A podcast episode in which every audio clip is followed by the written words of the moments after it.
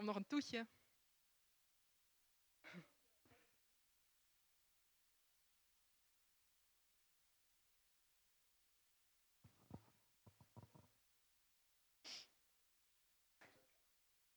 Lekker, hè? Ja, dit... Ja?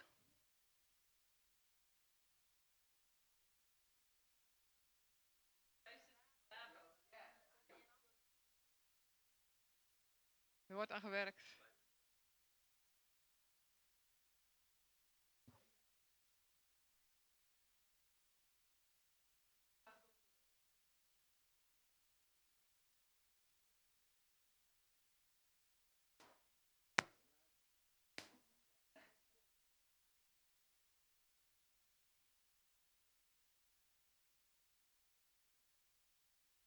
Ja, ik ben me van bewust dat het een heel vol uh, weekendje is geweest. Maar ik heb er zelf ontzettend van genoten. Het is heerlijk om, uh, om met elkaar hier te zijn. En de locatie is gewoon helemaal te gek, vind ik. Heerlijk. Lekker licht en uh, de omgeving is mooi.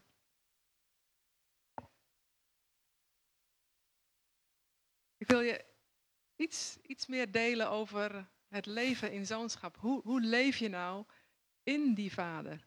Als, uh, ik weet niet meer wie het was. Mitsi, geloof ik. Die zei van, uh, dat Jezus zegt in uh, Johannes veertien...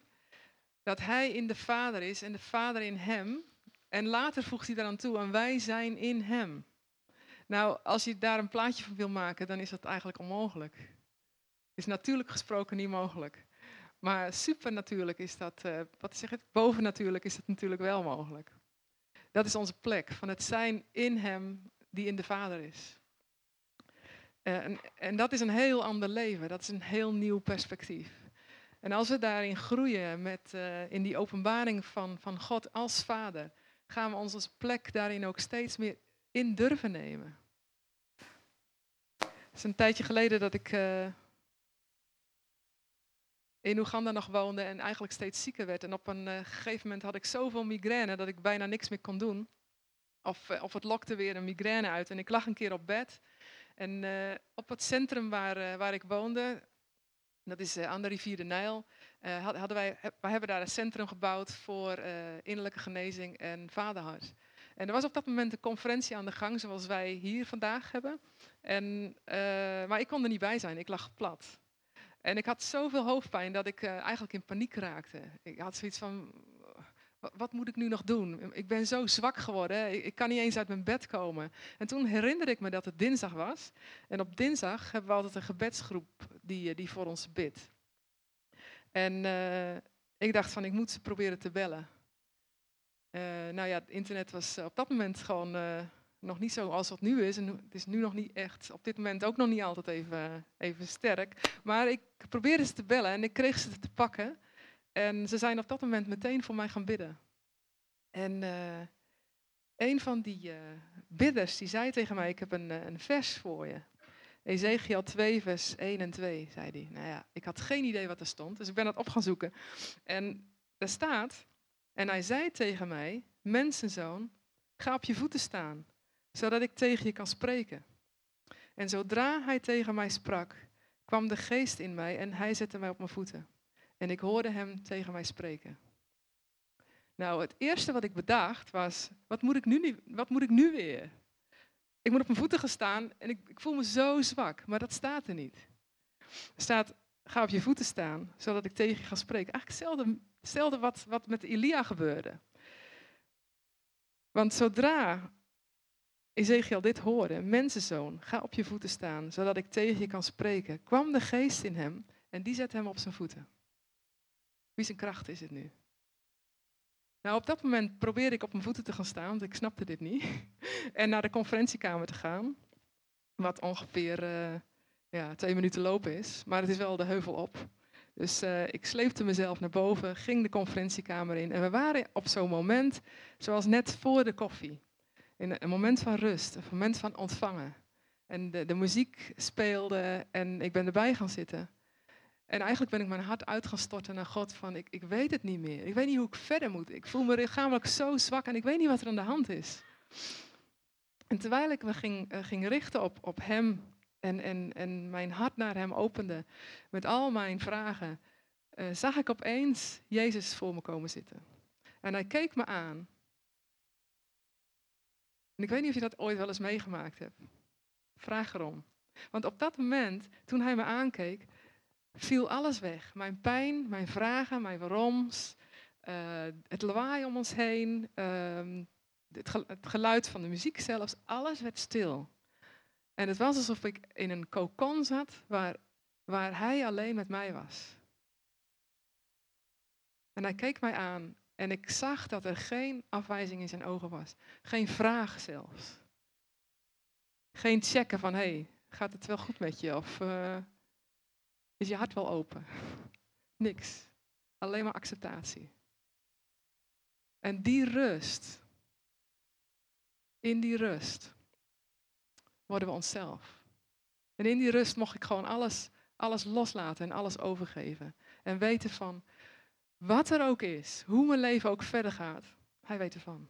Hij is erbij, hij is erin. Loslaten. Het leren gaan leven op die plek. Op die plek waar hij alleen is. En Jezus die in de Vader is. En de Vader die in Jezus is. En jij die in hen zit. In hen bent. Dat is de veiligste plek. Vaak zijn we zo op zoek naar, het, uh, naar wat onze bestemming is. Wat onze roeping. Wat wil God van me? Uh, op die plek valt alles weg. Op die plek gaat hij je leren wie hij is en wie jij mag zijn. Hoe hij jou gemaakt heeft. Wat, de, wat is jouw blauwdruk? Waar heeft hij je voor gemaakt? Ik was een keer op een conferentie en de, de spreker die, die vroeg een vraag aan iedereen. En die zegt van, wat ga je doen als je later in de hemel bent? En ik dacht, wat een rare vraag. Natuurlijk, uh, we gaan God prijzen. Ja, het zijn van die religieuze antwoorden die je gaat geven. Van, ja, dat, we gaan ergens op een wolkje zitten. En God prijzen. Nou, er is gewoon zoveel meer wat we gaan doen. Maar... Uh, Hij zei tegen, mij, tegen ons van, uh, waar ben je voor gemaakt? Nou, als je op dit moment bijvoorbeeld in een bediening staat, wat dan ook. Nou, behalve, behalve het aanbiddingsteam, die gaat gewoon door, denk ik. Maar wat, een andere bediening, mijn bediening waar God mij voor geroepen heeft, is om, om genezing te brengen en het hart van de Vader te laten zien. Dat hoeft niet meer in de hemel. Dus wat ga ik dan doen?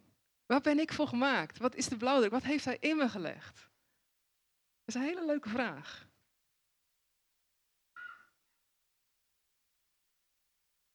Misschien als je automonteur bent, dan hoef je ook niet mee verder te gaan waarschijnlijk. Die auto's gaan gewoon nooit meer te kort. Misschien zijn er helemaal geen auto's. Er zijn waarschijnlijk geen auto's nodig. Want we gaan gewoon door de muren heen en door daken heen. En, uh, ik ben heel benieuwd hoe dat eruit ziet.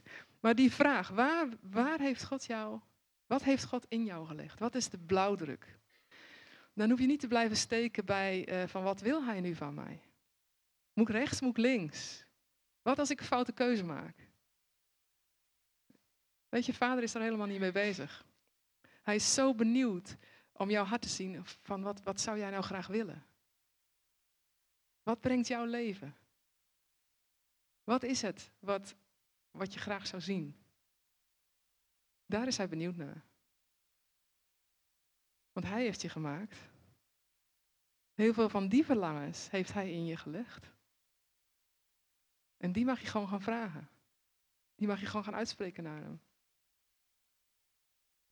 Waar, wat, wat, krijg, wat, wat brengt jouw leven? Ik moet zeggen, waar, waar hij me bij betrekt, dat mij heel veel leven brengt. Ook al is dat straks niet meer nodig, maar het brengt me heel veel leven. Ik vind het heel erg leuk om te doen. En wat is het specifieke voor jou? Weet je, we zijn heel erg bezig met het, het, het zoeken van onze bestemming, bedieningen. Uh, ik ben betrokken geweest bij zending. Nou, over de jaren heen is er heel wat misgegaan uh, op zendingsvelden. We hebben heel veel gebracht wat uh, eigenlijk, eigenlijk nutteloos is.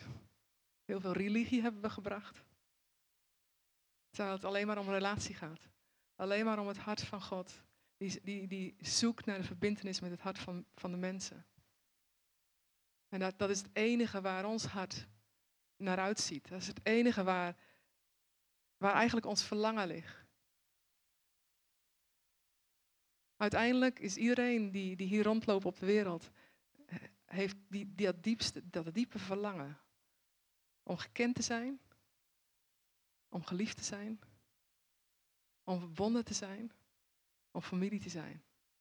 En dat is nou precies wat de Vader ons aanbiedt.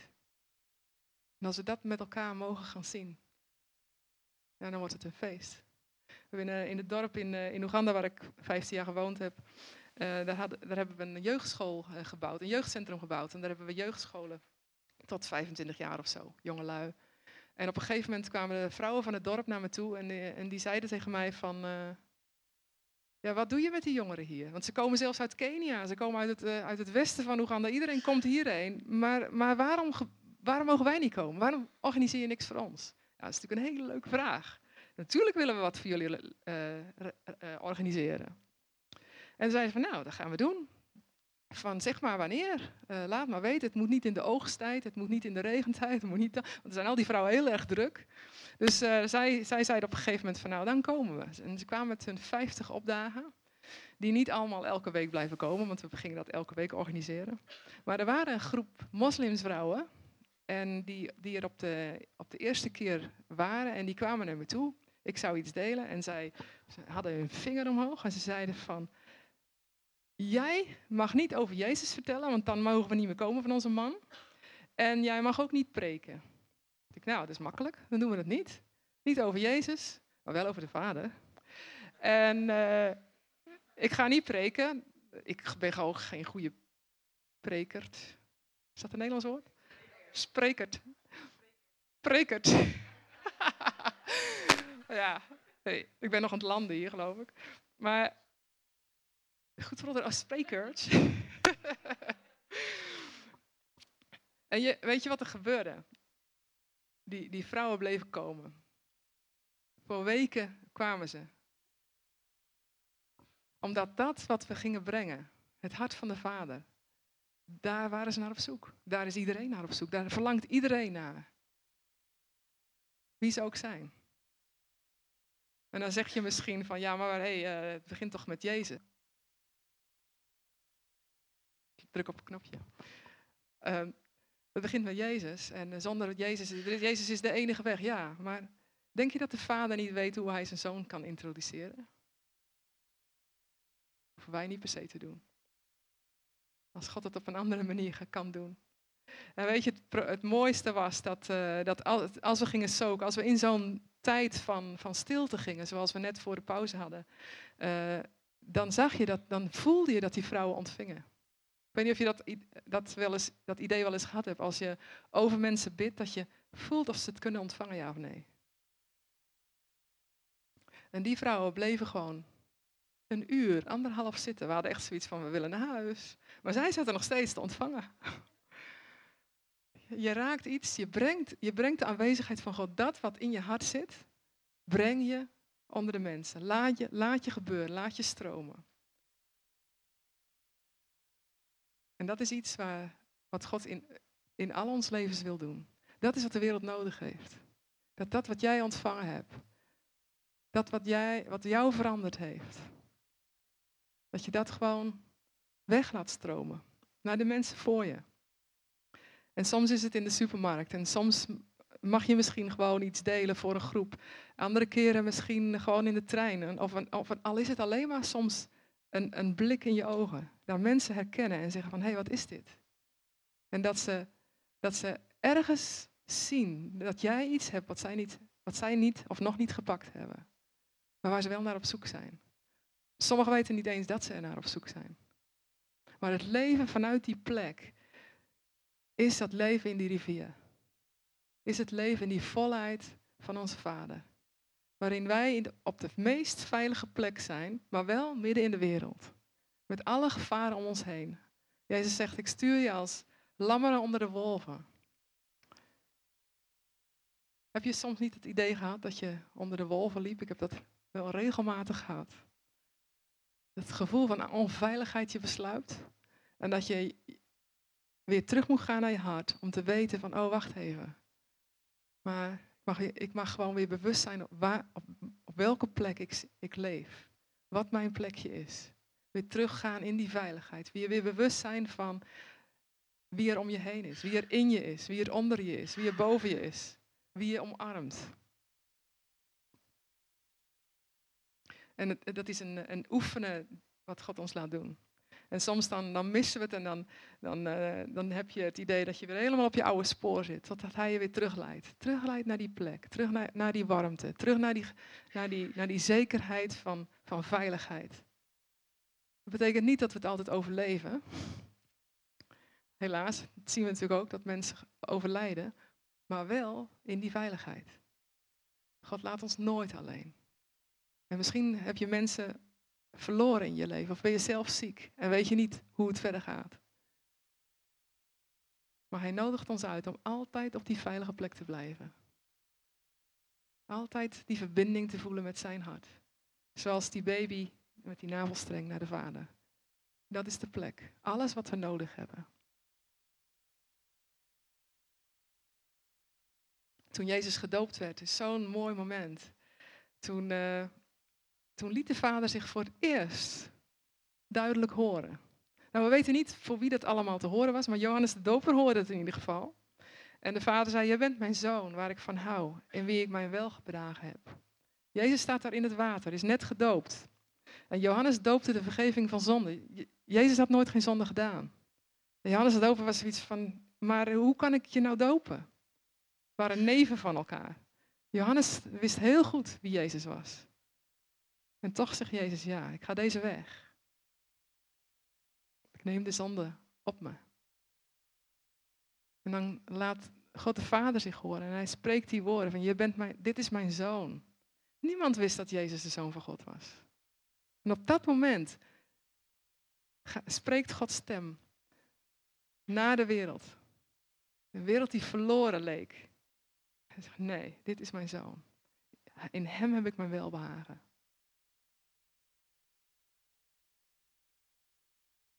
Hij is mijn favoriet. Ik hou van hem. Had Jezus iets gedaan? Hij had op dat moment nog geen, geen wonder gedaan. Nog niet eens water, nog niet eens water in wijn veranderd. Nog niks. Maar hij was volledig geaccepteerd. Dat is wat God de Vader wilde laten zien. Waarom? Omdat wij nu broers van Jezus geworden zijn. Zonen van hem. Zowel de dochters als de zonen. We zijn zijn zoon geworden. We leven in, in, in, met, met de erfenis van wat hij aan Jezus ook gegeven heeft. Volledig geaccepteerd. Zonder dat we iets doen. En dat onderhoudt ons. Dat geeft ons bestaansrecht. Toen Jezus die woorden hoorde, toen wist hij dat God zijn vader ontzettend veel van hem hield. En dat hij in hem, in hem woonde, verbonden met hem was. Dat hij daar bestaansrecht door had. Dat maakte hem van belang, significant. En daardoor kon hij volbrengen wat... Wat hij ging volbrengen. Hij, hij ging da- vlak daarop veertig dagen de woestijn in. Nou, we kennen dat verhaal. Hij kon het volbrengen omdat dit gebeurd was. Deze woorden waren uitgesproken. Dit is mijn zoon, dit is mijn geliefde, in welke ik mijn welbehagen. Ik zit nog met de N B G in mijn hoofd. Voor velen misschien ouderwets, maar ik ben, uh, ik ben, ik ga proberen om terug te gaan van Engels naar Nederlands. Maar uh, de Engels en de Nederlandse Bijbel zitten niet zo goed in mijn hoofd. Alleen van vroeger van de zondagschool. Maar hoe is het vaak bij ons in de wereld? Je moet iets presteren, je moet iets volbrengen. Voordat uh, je van enig belang wordt voor de wereld. En uh, dat onderhoudt je. Dat, dan krijg je het gevoel van, nou, ik mag er zijn. En daardoor word je geaccepteerd. Ik heb dat heel lang gehad uh, in mijn leven, dat ik daarvoor vocht. Ik ben verpleegkundige geweest in mijn vorige leven, heel lang geleden. En ik uh, kwam, ik, ik eigenlijk mijn hele jeugd had ik het idee dat ik uh, een niemand was, een nobody. Totdat ik de verpleging ging doen, daar, daar, daar was ik goed in, dat ging prima. En ik werkte zo keihard dat ik uh, gewoon goede, goede cijfers had en snel op kon klimmen. En dat ze me uitnodigden om een I C-opleiding te gaan doen. En uh, hij ging presteren, want uh, ja, daar kreeg je, dan kreeg je schouderklopjes. En dat had ik nodig, want ik geloofde niet in mezelf. En uh, daardoor kon ik mijn leven leiden en daardoor werd ik geaccepteerd. Ik weet nog dat elke maandagochtend de cardioloog op de afdeling kwam, op de hartbewaking, om een van de verpleegkundigen uit te kiezen, om uh, te helpen met, uh, met uh, onderzoeken die hij moest gaan doen. En hij koos altijd de beste natuurlijk. En guess who he was choosing? Me! Oh, dat is toch heerlijk. Nou, dan probeer je niet trots te zijn, want trots is niet goed natuurlijk. Maar ach, dat zit in je hart, jongen. En ik wist gewoon dat dat, dat mijn, mijn punt was. En toen, toen ik in Oeganda was en dat ik helemaal niks te doen had, toen wilde ik eigenlijk wel terug de verpleging in, want dat kon ik tenminste. En toen zei God tegen mij, nee, nee. Hij zegt, wil jij je papieren inleveren? Wil je diploma's aan mij geven? Ik zei, ja, maar waarom?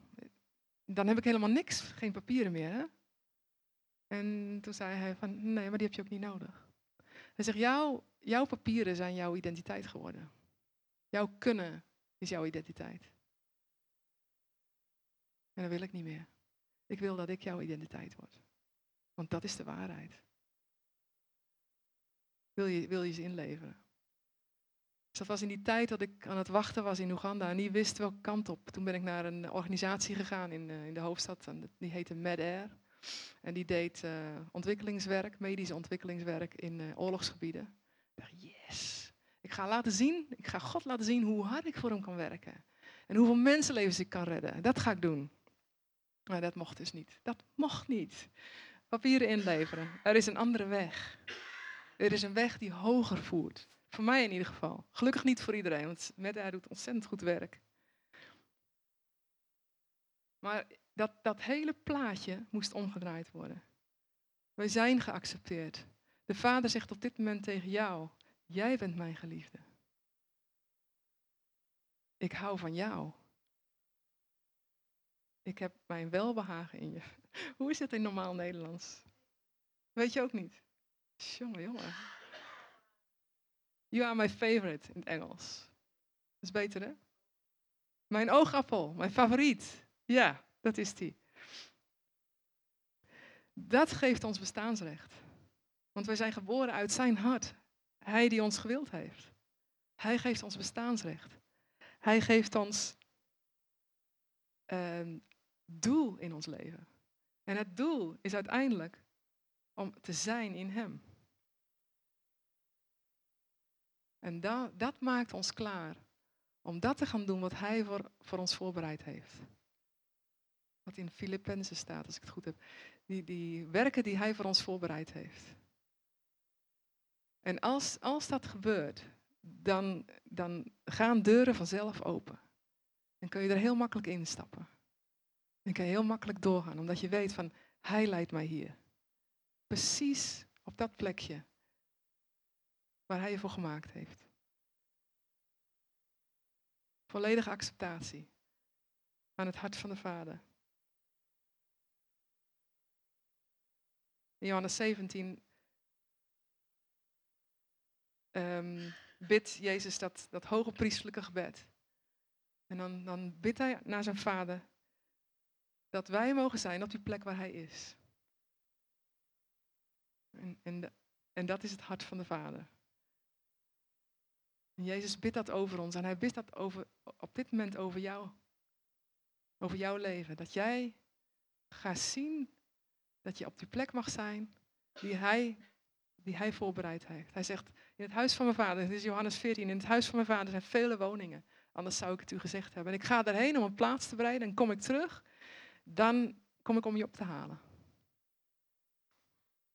En toen Jezus ten hemel voer, toen, uh, nam, toen dan staat er in de Bijbel dat hij, even denken in het Nederlands, uh, dat hij veel, nee ik weet het niet, ik zeg het even op zijn Engels, misschien ieder, iemand me kan helpen, dat hij, he took many sons to glory.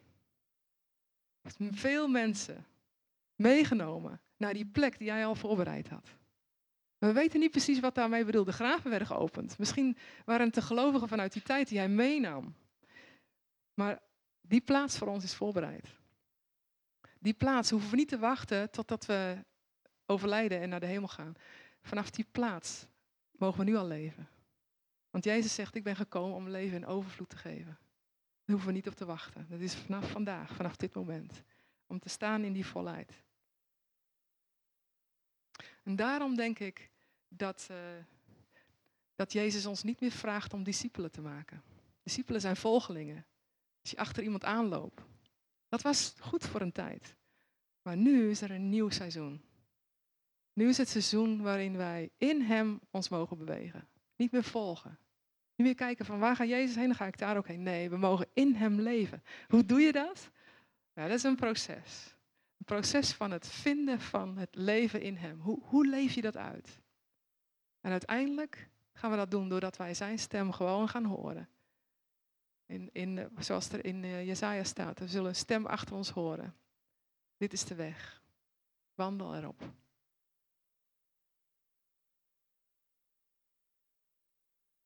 Nadat Jezus opge- voordat Jezus naar het kruis ging, zei hij tegen zijn discipelen, van nu af ben je geen discipel meer, maar ben je mijn vriend geworden.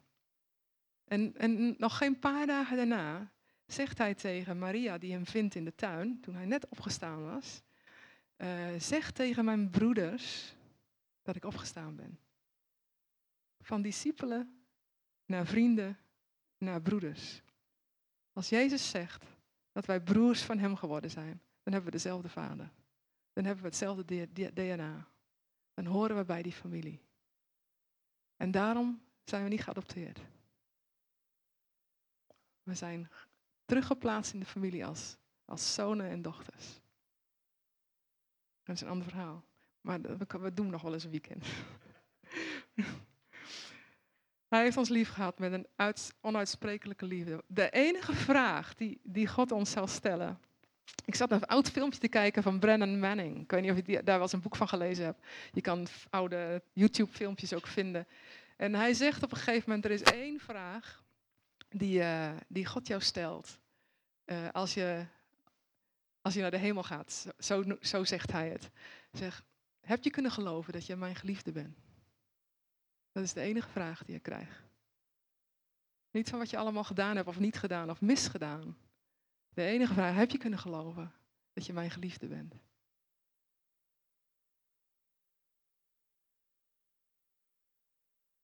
En als je misschien op dit moment antwoordt van nou, dan weet ik eigenlijk niet of ik dat echt kan geloven. Dan, dan is dat een vraag van hem, is de tweede vraag van wil je dat? Wil je dat? Wil je kunnen gaan geloven dat, dat je met, met heel je hart, dat je die geliefde bent. Zoals de vader tegen zijn zoon spreekt, zo spreekt hij ook tegen jou.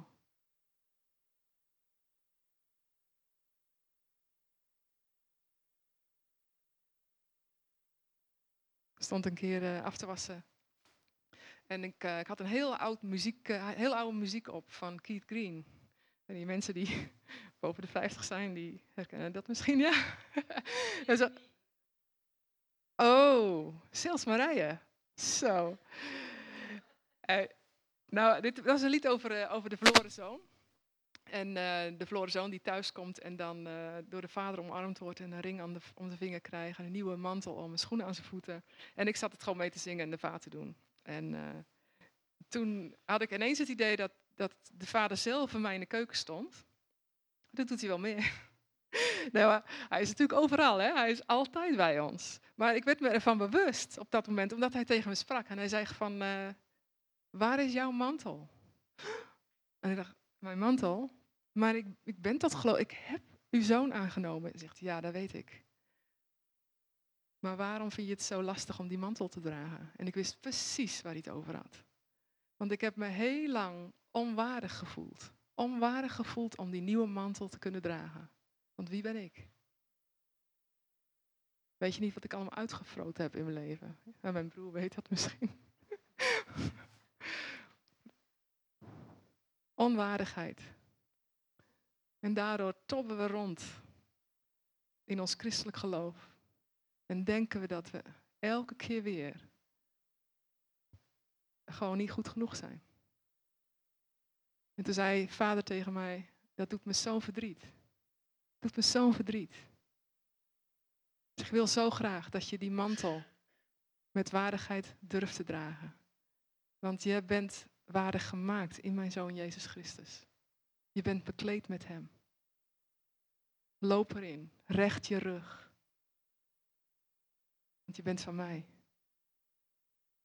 Je bent van mij. En ik dacht altijd van nou, weet je, zoals David, van al, al mocht ik maar op de dorpel staan van het huis van God. En naar binnen kijken, dat zou voor mij al genoeg zijn. En ik zei dat tegen God. Ik zeg, al mag ik maar gewoon op de dorpel staan en gewoon kijken. Kijken wat er binnen gebeurt. En dan zegt hij, ja, maar daar ben ik niet, daar ben ik niet, dat is voor mij niet genoeg. Daar ben ik niet blij mee. Ik zeg, want ik heb een plaats voor jou gemaakt in het midden. In het midden van het feest. Durf je daarheen te komen? Durf je daarin te stappen? Dat is de plek die voorbereid is voor je. Ik heb dat heel lang heel lastig gevonden. En ik ben schoorvoetend over jaren heen langzaam richting het midden aan het lopen. Het is een proces. Een proces van het durven ontvangen van wat hij voor je, voor je klaargemaakt heeft. De laatste jaren, vooral sinds een jaar, weet ik dat ik de ziekte van Lyme heb. En de laatste, sinds tweeduizend elf ben ik, ben ik eigenlijk ziek geweest. Uh, is het zo mistig geworden om me heen, dat ik uh, de toekomst gewoon niet, niet duidelijk heb. Nou ja, misschien zijn er meer mensen in de zaal.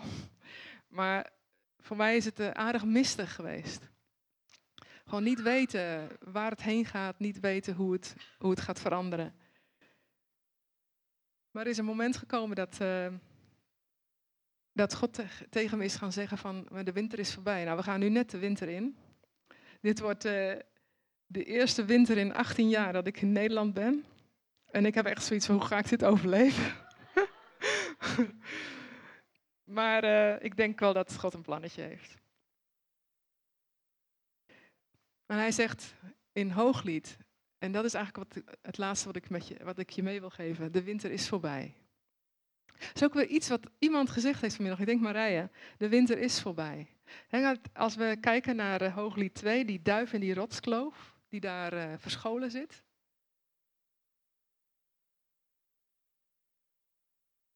Dan zegt, dan, dan, dan, dan zegt Hooglied, kom tevoorschijn. Kom uit die rotskloof, laat jezelf zien. Kom in het zonlicht, kom naar buiten. Het is voorbereid voor je. Laat jezelf zien. Het is tijd, want de winter is voorbij. De zomer gaat komen. De knoppen zitten aan de boom. Geestelijk gezien, de knoppen zitten aan jouw boom. De zomer gaat komen. Het is tijd om te leren leven in die overvloed. Waar je gewoon in uitgenodigd bent. Waar je in uit mag stappen. Wat voorbereid is voor je. Laat jezelf zien. En als je Hooglied doorleest naar, uh, naar het laatste hoofdstuk, uh, hoofdstuk zeven en acht... En dan zie je eigenlijk hetzelfde als wat met uh, dat kleine hondje is gebeurd. In het begin van Hooglied, dan die, zeker de eerste vijf hoofdstukken, dan, uh, dan, dan wordt de, de beloved, de, dan wordt de geliefde uit haar tent gelokt. Kom tevoorschijn, laat je zien. Die, eigenlijk elke keer weer bevestigd in wie ze is. En voor heel veel jaren dat heeft God dat met ons gedaan. Ons, ons gevraagd om naar, boven, naar voren te komen. Laat je zien, ik hou van je, kom tevoorschijn. Totdat in Hooglied zeven en acht de bruid zelf actie onderneemt. En gaat zeggen van waar bent je, waar bent u? Want ik, ik wil u aanraken, ik wil bij u zijn. Ik wil uw gezicht zien, ik wil u omarmen. Dat is precies hetzelfde als wat, wat gebeurde met dat hondje die uiteindelijk durft om zijn neusje tegen je... tegen je benen aan te laten komen. En zeggen van, ik ben er. Ik ben er klaar voor nu. Dat is de zomer die gaat komen. En wie komt daar uit de woestijn? Geleund op de, lief, op de geliefste. Op de geliefde. Lopend in haar bestemming. Op een gegeven moment, dan zullen we dat gaan zien, is de bruid van Christus. Zijn wij daar klaar voor? Lopen wij daar? Leunt ons op onze geliefde, omdat wij zelf te zwak zijn. Dat we zelf geleerd hebben dat onze zwakheid onze kracht is. Een poosje geleden zat ik er eigenlijk een beetje doorheen en wist ik niet hoe lang ik nog rond moet lopen met die ziekte, of dat het eigenlijk ooit wel overgaat. En ik ging overal aan twijfelen. En toen zei ik tegen God, ik wil eigenlijk een nieuw, een nieuw vers hebben. Wilt u me een nieuw vers geven? En toen zei hij, Uh, mijn genade is u genoeg, want mijn kracht wordt in zwakheid volbracht. En ik dacht, ja, die ken ik wel. Een andere. Blijkt dus dat ik die helemaal niet ken. Want wat betekent het echt? En ik ging vragen aan God, wat betekent het dan? Wat betekent die genade? Wat is het? Om, in die genade te, te, om die genade te ontvangen. Zodat zijn kracht zichtbaar wordt in mijn zwakheid. En God ging mij laten zien dat het, het leven in de genade, het leven in die omarming van dat beeld wat we hier hadden staan, dat dat de genade is. Het leven in die embrace, in die, in die omarming. Waarin we gewoon in die veiligheid mogen zijn. Waarin we ons, ons daarin mogen bewegen. Mijn genade is u genoeg. Die veiligheid is je genoeg. Want dat leidt je naar een zwak punt. Het is een zwak punt om in die omarming, omarming te leven. Je, je hoeft zelf helemaal niks meer. Je kan niet, niet meer laten zien hoe goed je bent. Je mag gewoon zijn. Je mag gewoon jezelf zijn. Want mijn kracht wordt in zwakheid gebracht. En hij zei tegen mij van, uh, die zwakheid is voor jullie mensen een negatief woord, maar voor mij niet.